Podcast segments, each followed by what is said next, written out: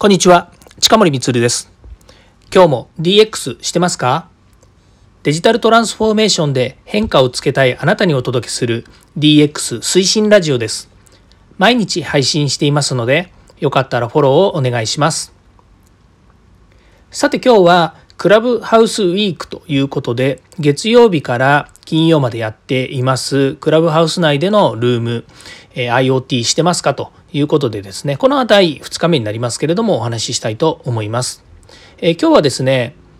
IT がもたらす社会や生活への変化ということで、IoT のですね実装をどういうふうにするかということと本質的にはその取ったデータをどう活用するのかっていうことについてですね、えー、お話をしたんですけども最後はですね本当にもう IoT の専門家 DX のプロの人たちがですねこう入ってきてですね、えー、いろんなこう会話をしていましてすごく刺激になりました。と同時にですね、やっぱりですね、こう、リアル、これオンラインなんですけれども、リアルに話すことっていうのの、この脳みその中っていうんですかね、その感情、それから表現、から捉え方、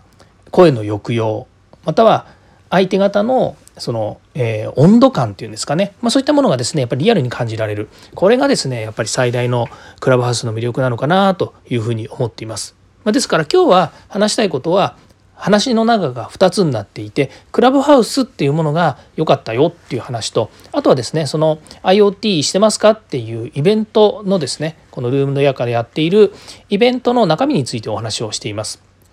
まあ、そういう意味では今日のタイトルはですねリアルとオンラインアナログとデジタルの融合というこういうお話なんですね。で、えー、どういうことかっていうとですね、えーこのクラブハウスっていうアプリケーション、この仕組みっていうのはですね、アプリも含めてデジタルなんですよね。いわゆる、え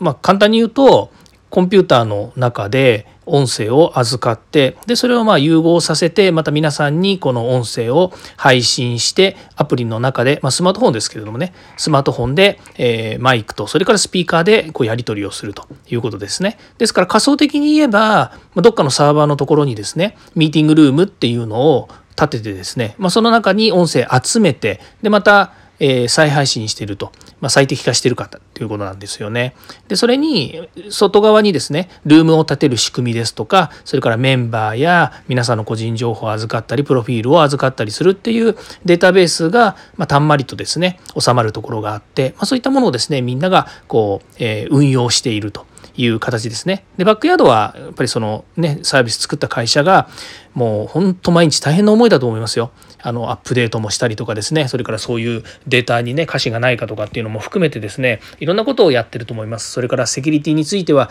非常に深刻な問題がね発生することにもなりますので、まあ、十分注意してやってらっしゃると思うんですけども、まあ、そういったことをですね、まあ、考えながらこの仕組みやアプリっていうのはデジタルであるということをですね、ましっかりと思うようなところですよね。それから2番目としてはですね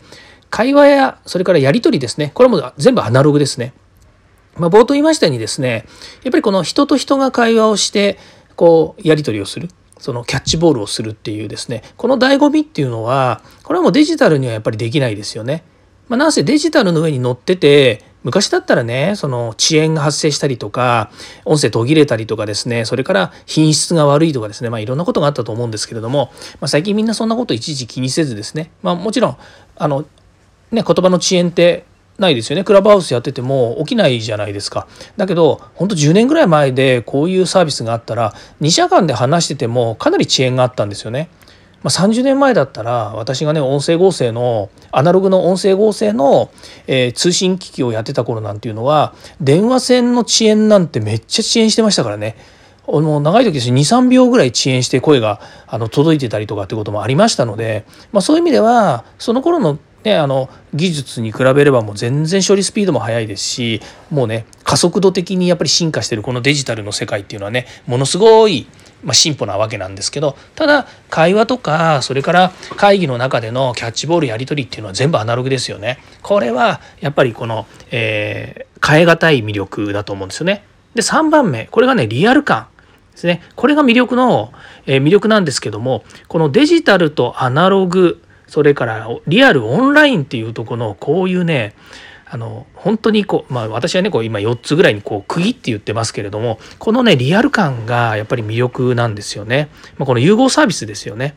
で昨日はですねこのクラブハウスっていうのはそぎ落としたサービスっていうふうに言ったんですけど逆にそぎ落とそぎ落としたことによってこのリアル感をで声でやり取りをするっていうですねその相手の顔が見えるわけじゃない。感情に訴えるものは声の抑揚であったりとか話し方のスピードそれから説明の仕方の、えー、この捉え方感情ですね。こういったものがですねリアル感につながるんですけどもこれをですね研ぎ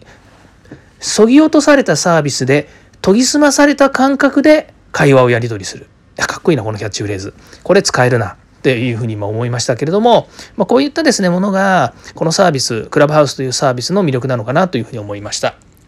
まあ、今日のですね、えー、今日のどのぐらいやってたんですか？1時間うんと1時間20分ぐらいですかねクラブハウスの中でルームで話してましたが、まあ、最後はですね、まあ、非常にあのプロの方たちがやっぱり入ってきてくれましてあの質問された方はちょっと存じ上げなかった方も2人ぐらいいらっしゃるんですけれどもやっぱり専門的な話ですね。お一方は、えー、ビーコンとかですねそれからそういうセンシングに関してのお話をされてた方それからもう一人の方はそのデータというものを扱うことにおいてブロックチェーンを活用したその安全な、まあ、セキュリティも含めた安全安全なですねデータの使われ方こういったことについて質問をいただきました。でそれとですねあとプロの方に登壇いただいたのももう一方はですね、えー、IoT ではですねもうあの皆さんよくご存知の朝日鉄工ですねスマートテクノロジーズの木村社長に上がってきていただいてで、自社のですね、えー、IoT を活用した生産性の向上についてですねあの一通りお話をいただいたりそれから、えー、もう一方はですね、えー、今 DX デジタルトランスフェ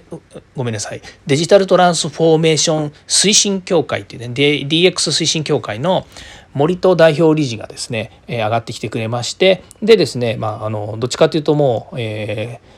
えー、なんだその DX のお話ではあるんですけれども、えー、今後そのデジタル社会においての、えー、なんでしょうねデータ社会の在り方みたいなまあ誰がどうそのデータをですね安全に広くこう流通させるのかっていうことについて、えまあ政府、まあ政府とかですねまいわゆる政府だけじゃないんですけどもその社会的な DX っていうところの取り組みの一端をですねお話しいただいたっていう感じなんですよね。本当ですねこんなやり取りって本当このクラブハウスがなかったらっていうかオンラインがなかったらあの出会ってできないですよね。なんでかっていうと、まあ、例えば大塚さんと私だってまだ一度も会ったことはないけれどもクラブハウス内で知り合って、えー、こう IoT してますかデジタルしてますかみたいな話のこういう会議をここでやってるわけですね。でそこに、えー、森戸さん普段は東京ではなく、えー、佐賀ですかね佐賀の方かな向こうの方にいらっしゃってで私も本当何年かに一度お会いできるかみたいな感じの人なのにもうクラブハウス入ってきてもうフランクにですね今の現状を話していただいたりできます。木村社長はそうですね四半期に1回ぐらいは会えてたような気もするんですけどやっぱりねそうそうやっぱり会えないえー、お忙しい経営者の方でもあります。なんせトヨタのティア1ですからあのそうそう会えるわけじゃないんですけれどもでもですねクラブハウスで上がってきてくれてそれであの役に、えー、こうねあの話の流れの中からあの自分が思う役に立つお話をですねやっぱりひとしきりしてくれるわけですよね。こんなねあの本当なんでしょう言ってみたらですねうん、えー高報酬な方たちをですね、あの、呼んできてですね、えー、来てもらってですね、お話ができる機会なんて、本当そうそうないなというふうに思っています。まあそういう意味では、こういった仕組み、デジタルとかですね、まあアナログなんですけども、アナログの会話でのやり取りなんですけども、デジタルという仕組みを使ってですね、えー、魅力ある方たちとですね、一緒に、えー、楽しいお話、ためになるお話がですね、できる、こういうサービス、本当にいい時代だなというふうに思った今日のえー、クラブハウスでのルームでした。ということで、えー、ちょっと長くなりましたけれども、ここまで聞いていただきましてありがとうございました。また明日もですね、クラブハウス内で、えー、午後の3時半からですね、15時30分からまたルームを立てます。え私で検索してもらったり、えー、Twitter 検索してもらうと、えどこのルームでやってるのかっていうのが分かりますので、ぜひお立ち寄りください。